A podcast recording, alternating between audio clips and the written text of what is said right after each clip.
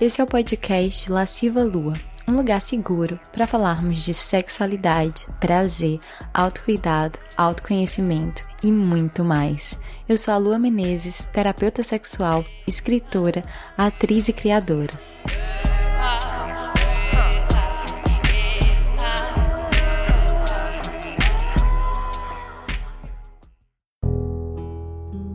Essa temporada do podcast é patrocinada pelo curso Jardim das Delícias, um curso online para mulheres sobre prazer e sexualidade feminina. Para mais informações sobre o curso, basta acessar o site www.lascivalua.com. Nessa temporada, a gente vai alternar episódios eróticos, isto é, episódios com contos eróticos narrados, e o que eu resolvi chamar de episódios questionadores. Nos episódios questionadores, a gente vai, como o próprio nome já insinua, levantar questões, questionar a ordem normativa do mundo e propor novos pontos de vista mais positivos, mais libertários sobre sexo, sexualidade, autoconhecimento. No episódio de hoje, a gente vai falar sobre como se libertar do medo do julgamento. A gente vai partir e focar Primeiro, no medo de ser taxada como puta, porque afinal aqui a gente está sempre discutindo e puxando a discussão para o lado da sexualidade. Mas a verdade é que essa discussão pode ser estendida para todo e qualquer medo que a gente tem de ser julgada. O medo do olhar do outro, do olhar punitivo do outro. E quem sabe a gente vai encontrar aqui nesse podcast algumas saídas possíveis desse labirinto. E realmente, essa imagem é muito ilustrativa, porque a gente pode visualizar o julgamento como um labirinto. Um labirinto no qual a gente fica presa entre os muros dos olhares, das palavras, dos juízos que constroem ao nosso redor. E assim a gente se perde de si mesma, do que a gente deseja, do que a gente quer ser. Eu não ia começar os episódios questionadores com esse tema. Na verdade, eu tinha planejado uma outra coisa, mas acabei fazendo uma live no Instagram sobre isso. E foi uma discussão tão rica que, na verdade, eu me surpreendi com o quanto a gente pôde extrair dela. E aí deu um problema no Instagram e eu não consegui salvar a live, então pensei que talvez fosse um sinal do universo para gravar um podcast sobre isso. E, pessoalmente, para mim faz muito sentido começar esse episódio questionador com esse tema, porque na minha história pessoal, o medo de ser julgada como puta foi o primeiro interruptor da minha sexualidade do qual eu tive consciência. Uma das minhas primeiras lembranças do início da minha vida amorosa foi quando eu tinha 13 anos e eu tinha literalmente acabado de começar a ficar com alguns meninos. E quando eu falo ficar, é só ficar mesmo, assim, dar uns beijinhos na boca. E eu acabei ficando com vários meninos do mesmo grupinho que era o meu grupinho de amigos. E foi assim que eu ganhei o meu primeiro apelido, Bavária, a dos amigos. Só quem viveu o final dos anos 90, início dos anos 2000 vai entender essa referência, mas para quem não estava lá, o resumo é que era uma propaganda de cerveja. Eu fui comparada a uma cerveja. Foi a primeira vez que eu me senti objetificada e foi a primeira vez conscientemente me senti repreendida por ações relativas à minha sexualidade. Claro que já havia repressão antes disso, porque afinal Vivemos numa sociedade cuja sexualidade feminina ainda é reprimida, muitas vezes por vias invisíveis, mas essa foi a primeira vez que eu tomei consciência de uma maneira muito cognitiva daquilo. E a partir daí eu entendi, sem entender muito bem, que eu seria julgada pelas minhas escolhas amorosas sexuais. A partir daí, eu comecei a carregar um medo imenso de ser vista como fácil, como objeto, como puta, como qualquer coisa que não merece respeito. E no fundo do medo de qualquer julgamento, há sempre um medo mais profundo, que é o medo de não ser aceita, o medo de não ser amada.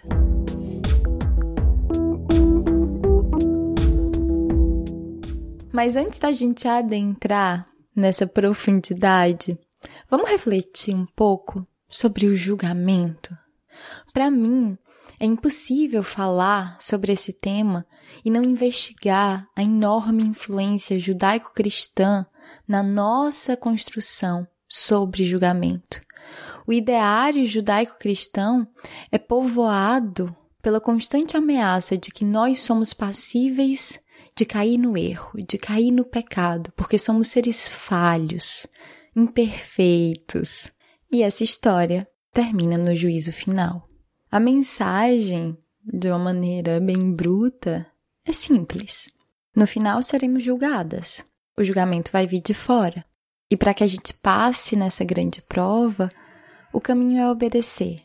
Obedecer a ordem e a palavra de Deus, que é masculina e é representada no plano terreno por homens. Na nossa educação, a obediência é entendida como uma virtude, como uma qualidade. E principalmente nós, mulheres, nós somos ensinadas a sermos servis. E em relação à nossa sexualidade, isso é gritante ainda hoje. Nós, mulheres modernas, desconstruidonas, mulheres que não necessariamente compramos esse discurso religioso, ainda assim nós somos e recebemos uma herança que nos ensinou a obedecer, a servir ao outro. Por um lado, a nossa sexualidade ainda é muitíssimo reprimida. A gente escuta que a mulher para casar e a mulher para comer. Mulher para casar é aquela que merece respeito. Mulher para comer é a que pode ser descartada. Por outro, nós somos incentivadas a buscar sermos objetos de desejo sexual pela publicidade, pelas revistas.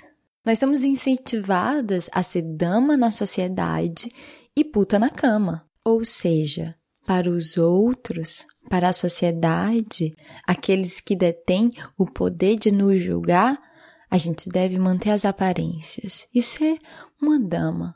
E uma dama praticamente não tem sexualidade, uma dama não é um ser sexual. Uma dama é uma mulher pura, imaculada. Mas, entre quatro paredes, para satisfazer o homem, tudo bem. Aí sim, aí pode ser puta na cama, pode se virar do avesso, contanto que seja para satisfazer o outro. É a essa lógica ilógica que a gente deve obedecer?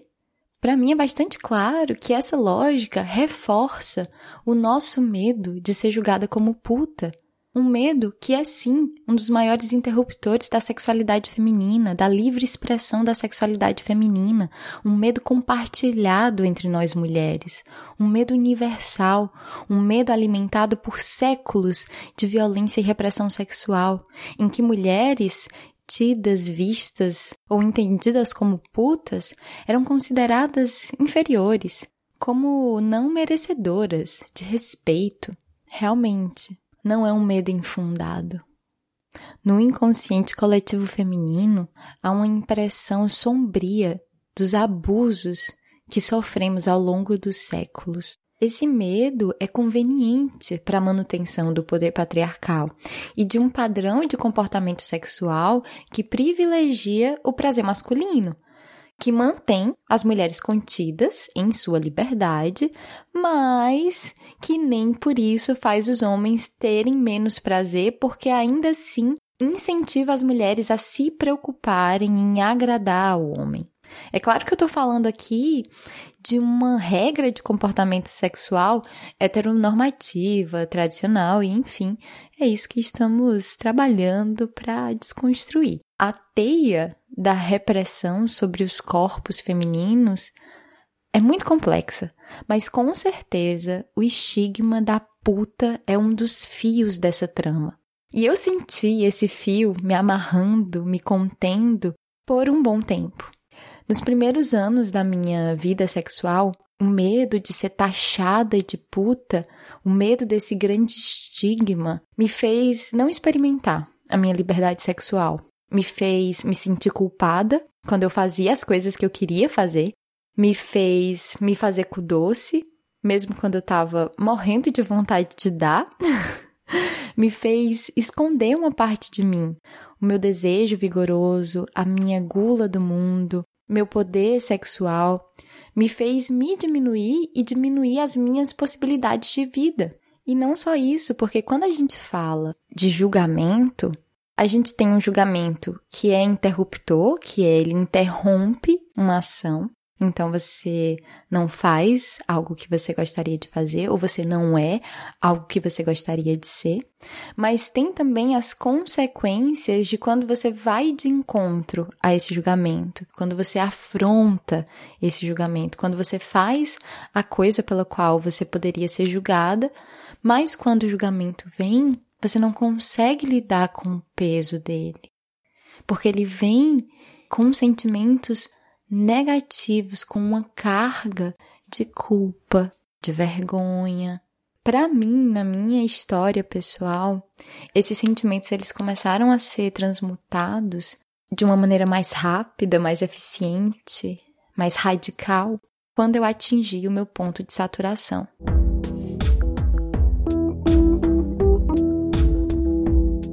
E isso foi quando eu disse: chega, cansei, cansei. Cansei de negar essa parte de mim, de me esconder, de sentir que meu jeito de amar é errado, que meu jeito de ser é feio, de ficar pisando em ovos para me expressar. Quando eu atingi esse meu ponto de saturação, eu já tinha passado por três relacionamentos sérios, tradicionais, monogâmicos, possessivos, ciumentos, e eu tinha um padrão de escolher homens que me sufocavam. E aí eu cheguei nesse ponto de saturação quando tava com um cara lindo, super do bem, mas que tinha várias questões dele de insegurança e ele acabava tentando me prender muito. Então eu estava de novo caindo num velho padrão, de novo me sentindo sufocada, o que era uma sensação recorrente fazia anos. E eu cheguei num ponto que eu falei: não dá mais. Coincidentemente ou não, Nessa época, eu era atriz de teatro, para quem não sabe, antes da minha vida sofrer uma grande reviravolta e eu me tornar terapeuta. Eu era atriz e eu estava gravando um curta-metragem e o meu papel era o papel de uma puta. O roteiro contava a história de três garotas de programa e a minha personagem, Paloma, era a única que tinha se tornado puta por escolha. As outras tinham histórias bem tristes de virar puta por necessidade, mas a minha personagem não. Ela tinha virado puta porque quis. E eu acho muito simbólico que o meu grande processo de libertação sexual tenha acontecido logo depois de eu ter gravado esse curta. Hoje eu consigo enxergar que a Paloma, ela me nutriu de uma energia muito forte quando eu emprestei o meu corpo para ela. Porque atuar é isso, né? Você empresta o seu corpo para a personagem. E ela me emprestou de volta uma grande qualidade de firmeza, de força, de bancar as próprias escolhas. E aí, pouco depois do, do final das gravações, várias coisas também né, estavam acontecendo e eu terminei com esse namorado. E foi difícil porque, de um ângulo bem tradicional, ele era um príncipe, ele fazia tudo por mim, ele me amava muito, eu sentia o amor dele. E eu cheguei a duvidar da minha decisão, mas eu confiei nos meus instintos e terminei. E isso marcou na minha história pessoal o fim de uma fase e o começo de um novo ciclo. Um ciclo de quando eu decidi me permitir, de quando eu disse para mim mesma: agora eu vou ser eu, agora eu vou ser fiel a mim, aos meus desejos sem medo do que vão pensar, sem medo do que vão dizer. E na verdade, não é que não houvesse medo, mas eu comecei a não deixar mais esse medo me delimitar, esse medo definir as minhas ações. Porque é natural que o medo venha, especialmente quando a gente está experimentando o desconhecido. E nesse novo ciclo, eu comecei a experimentar um desconhecido que era a liberdade sexual. Eu comecei a viver a minha liberdade sexual de um jeito que eu nunca tinha vivido antes. E foi muito libertador. E não que eu não tenha quebrado a cara, me magoado, vacilado, mas eu também dancei, gozei, vivi. Eu estava caminhando na minha verdade e foi uma grande delícia, tem sido uma grande delícia. Tem muitas coisas que eu descobri nesse período, muitos aprendizados. E eu poderia falar de todos eles, mas o que eu quero ressaltar aqui é a importância e a potência desse ponto de saturação. Porque o ponto de saturação é um ponto de mudança, é um ponto de virada. E aqui eu quero trazer uma citação que eu acho muito pertinente, do livro Mulheres que Correm com os Lobos, da psicanalista Clarissa Píncola Estes, que é a Bíblia, né, da mulher moderna. então vamos lá, abre aspas. Quando uma mulher toma a decisão de abandonar o sofrimento, a mentira e a submissão, quando uma mulher diz do fundo do seu coração: basta, até aqui, chega. Nem mil exércitos de ego e nem todas as armadilhas da esperança poderão detê-la na procura da sua própria verdade. Aí se abrem as portas da sua própria alma e começa o processo de cura, o processo que pouco a pouco lhe trará de volta a si mesma, a sua verdadeira vida. E ninguém disse que esse caminho será fácil, mas é o caminho. Essa decisão em si abre uma linha direta com a sua natureza selvagem. E é aí que começa o verdadeiro milagre. Fecha aspas. Ai, eu acho essa citação tão linda, tão poderosa. Essas palavras me tocam por dentro de uma maneira, porque essas palavras atentam justamente para esse ponto em que a gente diz basta. E esse basta é uma decisão consciente que a gente toma, que a gente tem o poder de tomar, e é uma decisão também que vem do fundo do coração. E por isso, ela é impossível de ser parada. Para mim, o caminho da libertação do medo do julgamento é esse caminho de volta a si mesma, um caminho de volta para a nossa verdade, porque a gente começa a viver a nossa história e não um roteiro que esperam que a gente siga, que construíram, que escreveram para a gente antes da gente nascer.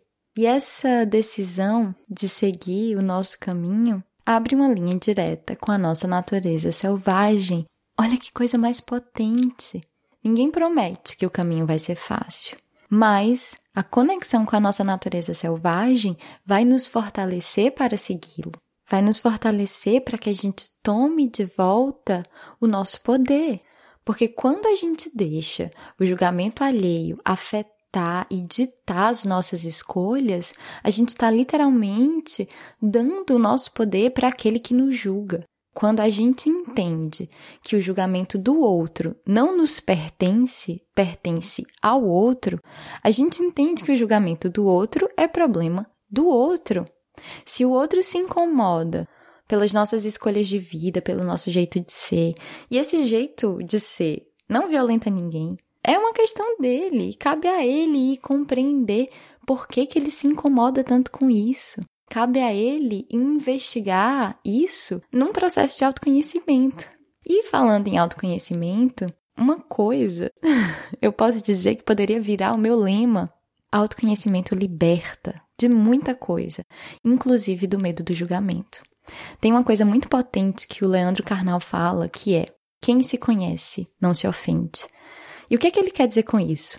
Vamos usar aqui o exemplo da puta. Se alguém te xinga de puta e você se ofende, por que você está se ofendendo?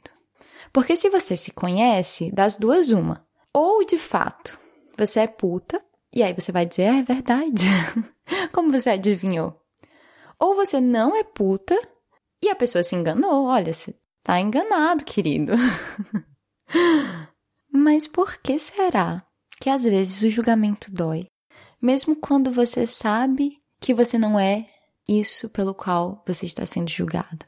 Por exemplo, você não é puta, alguém te chamou de puta, e isso doeu. Por que que isso dói? Será que você sabe mesmo que você não é puta? Ou será que tem uma parte de você uma parte talvez escondida, inconsciente, que acredita que mulher que expressa e realiza seus desejos é puta. Será que essa ofensa atinge porque você se identifica, ainda que secretamente, ainda que inconscientemente? Essa não seria uma discussão completa se a gente não falasse de auto-julgamento. O julgamento que a gente inflige a nós mesmas, muitas vezes sem nem perceber, sem se dar conta. E isso pode valer para todo e qualquer julgamento que nos atinge e nos dói. No Instagram, eu abri uma caixinha de perguntas e eu perguntei qual julgamento você mais teme. E eu vou listar aqui algumas das respostas. Eu temo ser julgada como puta, fácil, descartável, ruim de cama, fria, frígida, preguiçosa, fracassada, incompetente, insuficiente, carente, gorda, velha, louca. Olha que lista. Olha essa carga pejorativa que vem com essa lista. Será que esses julgamentos que a gente mais teme, a gente os teme porque a gente os tem dentro de nós? Será que existe uma vozinha na nossa cabeça repetindo que a gente é essas coisas todas, tentando colocar a gente para baixo? E essa pergunta é realmente só um questionamento. Só você, observando e sentindo a reverberação dessas palavras dentro de você, vai ser capaz de chegar a uma resposta honesta e verdadeira com você. Eu só sei que para mim isso se aplicava. Quando eu tinha medo de ser chamada de puta, é porque eu realmente acreditava que eu era meio puta mesmo e que isso era uma coisa ruim, que isso era um problema. E aí, quando eu me conheci melhor, quando eu me empoderei desse aspecto do meu ser, que era o meu aspecto mais sexual, eu passei a não me ofender, porque foi quando eu entendi que não. Eu nunca troquei sexo por dinheiro, logo por definição não sou puta. Logo, se você me chamar de puta, não me ofende, porque você está enganado. E eu sei que muitas mulheres passam por um processo de ressignificar a palavra puta, de entender puta como uma mulher sexualmente livre. E eu mesma recorri a essa estratégia por um tempo, mas eu vi que a mim, Lua, não era empoderador de verdade, porque a mim eu sentia que perpetuava a ideia de que a mulher que entra em contato com a sua sexualidade só pode ser puta mesmo. Por que, que eu não podia ser simplesmente mulher? Por que, que eu tinha que assumir o rótulo puta para ser uma mulher sexual? Eu entendi que me chamar puta seria como se eu me chamasse bancária, quando na verdade eu nunca trabalhei em banco. Então, pelo bem da coerência e da desconstrução do estigma da mulher que dá, eu passei a afirmar, de boca e peito cheios, que eu não sou santa, nem puta, sou mulher. Ponto. Uma mulher tentando escapar dos rótulos.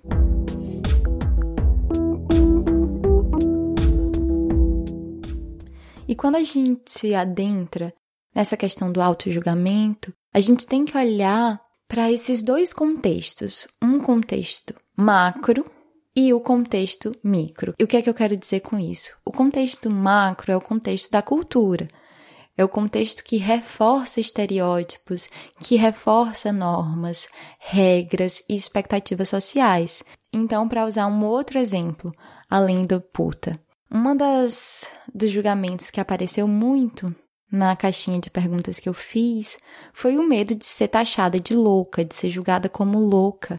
Num contexto macro, social, cultural, é claro que esse medo faz sentido, porque vivemos séculos de uma construção social machista, misógina, que usou o argumento da louca para desmoralizar a fala de mulheres por muito tempo e ainda hoje de quando uma mulher se afeta ou de quando uma mulher exige algo, ou quando uma mulher acessa a sua raiva e se indigna e se revolta por algo. Ah, peraí, você tá louca. Não é bem assim.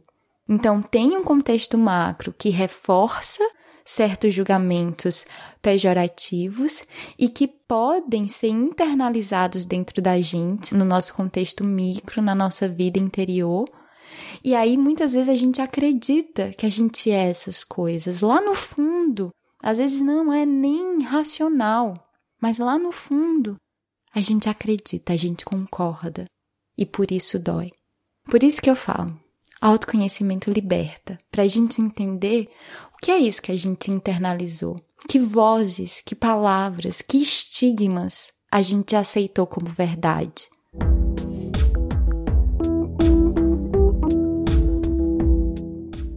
A voz do julgamento, embora ela venha muitas vezes com muita assertividade, como se soubesse de tudo, como se tivesse muita razão, nem sempre ela é justa, nem sempre ela condiz com a verdade.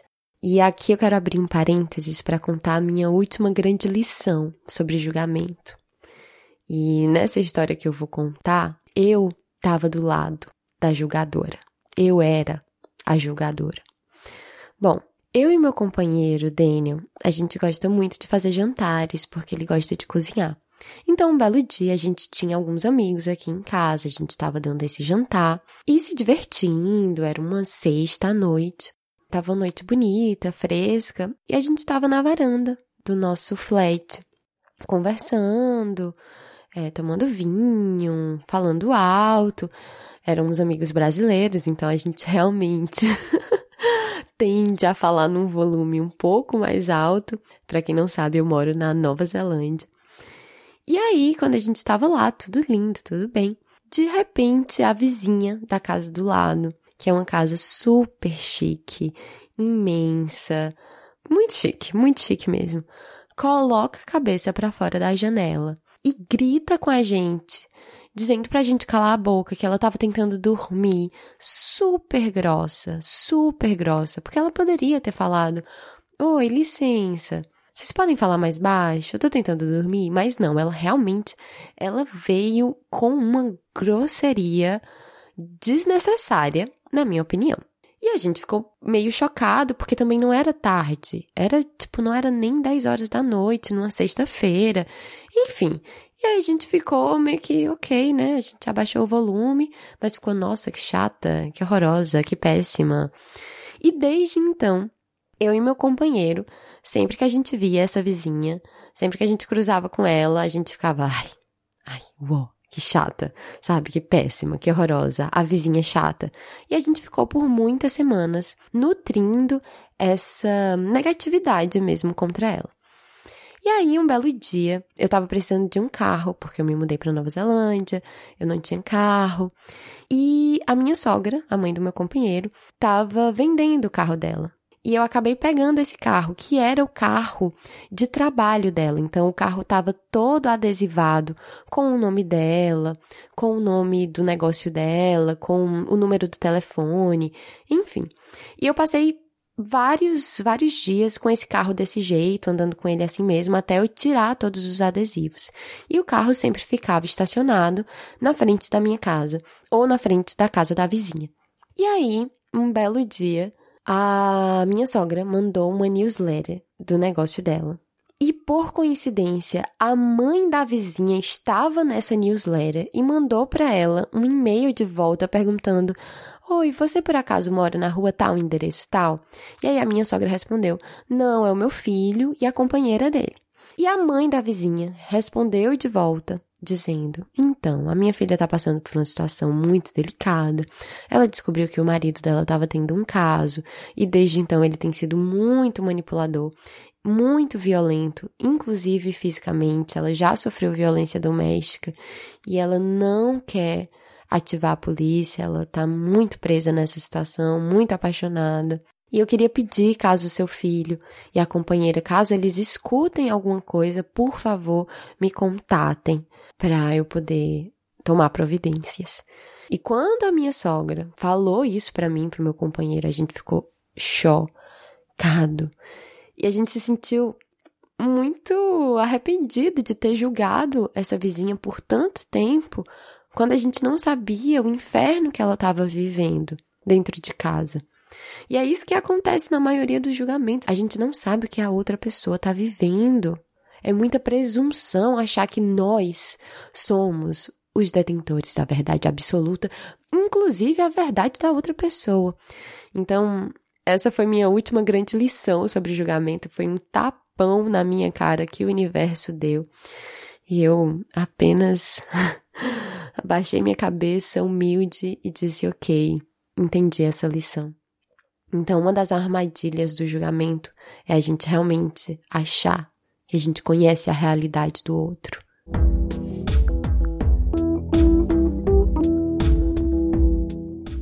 E agora eu queria trazer para a gente refletir uma armadilha, uma outra armadilha do julgamento, que é a armadilha de julgar demais.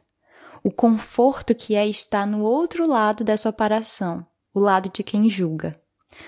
E sim, nem sempre é confortável colocar a mãozinha na consciência e observar que a gente também julga, mas vale a pena. e se você se perceber julgando, não se martirize, todo mundo julga. O julgamento em si é uma faculdade que nos permite discernir coisas. Porque a gente julga, a gente pode tomar melhores decisões. Você pode julgar se uma escolha é boa ou ruim para você. Você pode julgar se uma comida tá boa ou estragada. Você pode julgar se essa rua escura é segura ou não para você andar de noite. Mas o que acontece nesse tipo de julgamento que a gente está aqui discutindo, que é um julgamento que é prioritariamente moral, é que ele vem acompanhado de uma carga de sentimentos negativos, como culpa, vergonha, castigo. Ele vem não num sentido funcional de discernimento, ele vem para vigiar e punir. E às vezes a gente julga o outro porque ao apontar o erro alheio, a gente tira o foco da gente, dos nossos próprios erros, do que a gente não quer ver em nós. O julgamento é uma arma e uma armadilha fácil de cair, principalmente quando, ao julgar o outro como errado, inferior, falho, seja lá o que, a gente se sente um pouquinho melhor, ou pelo menos não tão mal. E sim, é uma operação mesquinha. Mas não se martirize. Todo mundo faz isso. Eu certamente já fiz, de vez em quando ainda faço. Não precisamos nos sentir a pior pessoa do mundo por causa disso. Mas acho que o grande pulo do gato é a gente observar o que está se passando dentro da gente e usar esse olhar penetrante do julgamento para, ao invés de olhar para fora, olhar para si mesma e se fazer a pergunta: eu estou julgando como fuga? Eu estou julgando para não olhar para mim? Eu estou julgando para me sentir melhor comigo mesma? Pode ser que sim, pode ser que não. Mais uma vez, só você tem essa resposta. Um outro ponto para a gente observar é: as pessoas do nosso convívio também julgam demais? Porque se sim, se as pessoas do nosso convívio têm o julgamento como hábito, é claro que a gente vai se sentir mais amedrontada, porque afinal a gente está vendo o julgamento acontecer ao nosso redor o tempo inteiro, como se fosse a coisa mais natural e normal do mundo. Então, definitivamente, uma coisa que ajuda a gente a se libertar do medo do julgamento é conviver com pessoas que estejam alinhadas com os nossos valores, porque assim a gente vai se sentir mais confortável e menos passível de julgamento. Afinal, aquela pessoa tem valores parecidos com os seus. E eu sei, eu reconheço que nem todos os ambientes a gente pode escolher as pessoas que habitam, que povoam aquele ambiente. Talvez você não possa escolher as pessoas com quem você trabalha, mas você pode escolher seus amigos. Talvez você não possa escolher as pessoas da sua família, mas você pode escolher conviver ou não com elas. E eu não estou falando de cortar relações, mas de saber estabelecer uma distância saudável, ou então de saber não se deixar atingir por esse julgamento dos familiares, de entender que você tem a sua vida e ponto. Ela é sua para você fazer o que você quiser com ela. A gente não pode escolher as pessoas que podem nos julgar na rua, mas a gente pode escolher quem a gente leva para cama quem são os nossos parceiros e parceiras amorosas. Porque realmente estar num relacionamento em que o julgamento vem justamente da pessoa que deveria ser parceiro ou parceira que deveria estar ali para apoiar ou para incentivar a crescer, para te incentivar a estar cada vez mais em consonância com a sua verdade, realmente esse não é um fator que auxilia no nosso crescimento. E aí cabe a você ver se por que, que eu escolhi um parceiro ou uma parceira que me julga? Até onde eu estou aceitando mais do que talvez eu devesse aceitar?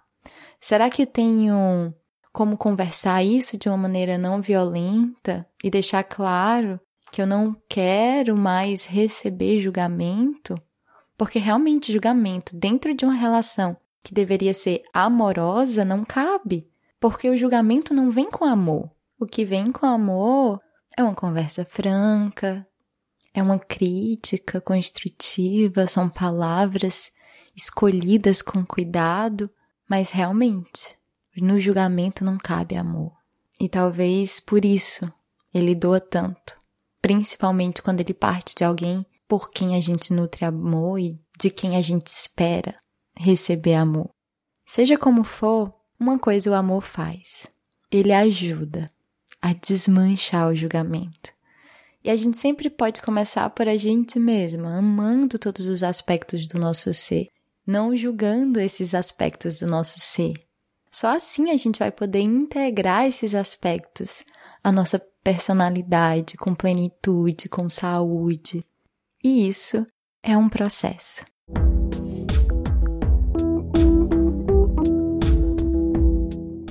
Bom, a gente conversou um bocado de coisa. Sei que poderíamos conversar ainda mais, que a gente poderia adentrar ainda mais fundo em algumas questões.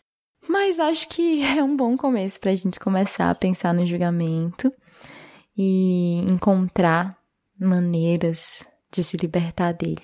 Espero que essa conversa toda tenha sido enriquecedora para você e até o próximo episódio. E no final de cada episódio, a gente sempre tem a nossa sugestão lasciva. E para o episódio de hoje, eu fiquei pensando o que sugerir. E aí me veio um filme que é O Sorriso de Mona Lisa, que é um filme lindo com a Julia Roberts no papel principal de uma professora universitária nos anos 50, que tem que lidar com o julgamento da sua época, porque ela é uma mulher muito pra frentex, muito maravilhosa e o seu tempo não estava preparado para ela. Então, acho que pode ser um filme que vai tocar muito no centro, no cerne dessas nossas discussões e é um, é um filme lindo, muito poético, muito inspirador. Que a gente consiga cada vez mais caminhar a nossa verdade. Até a próxima!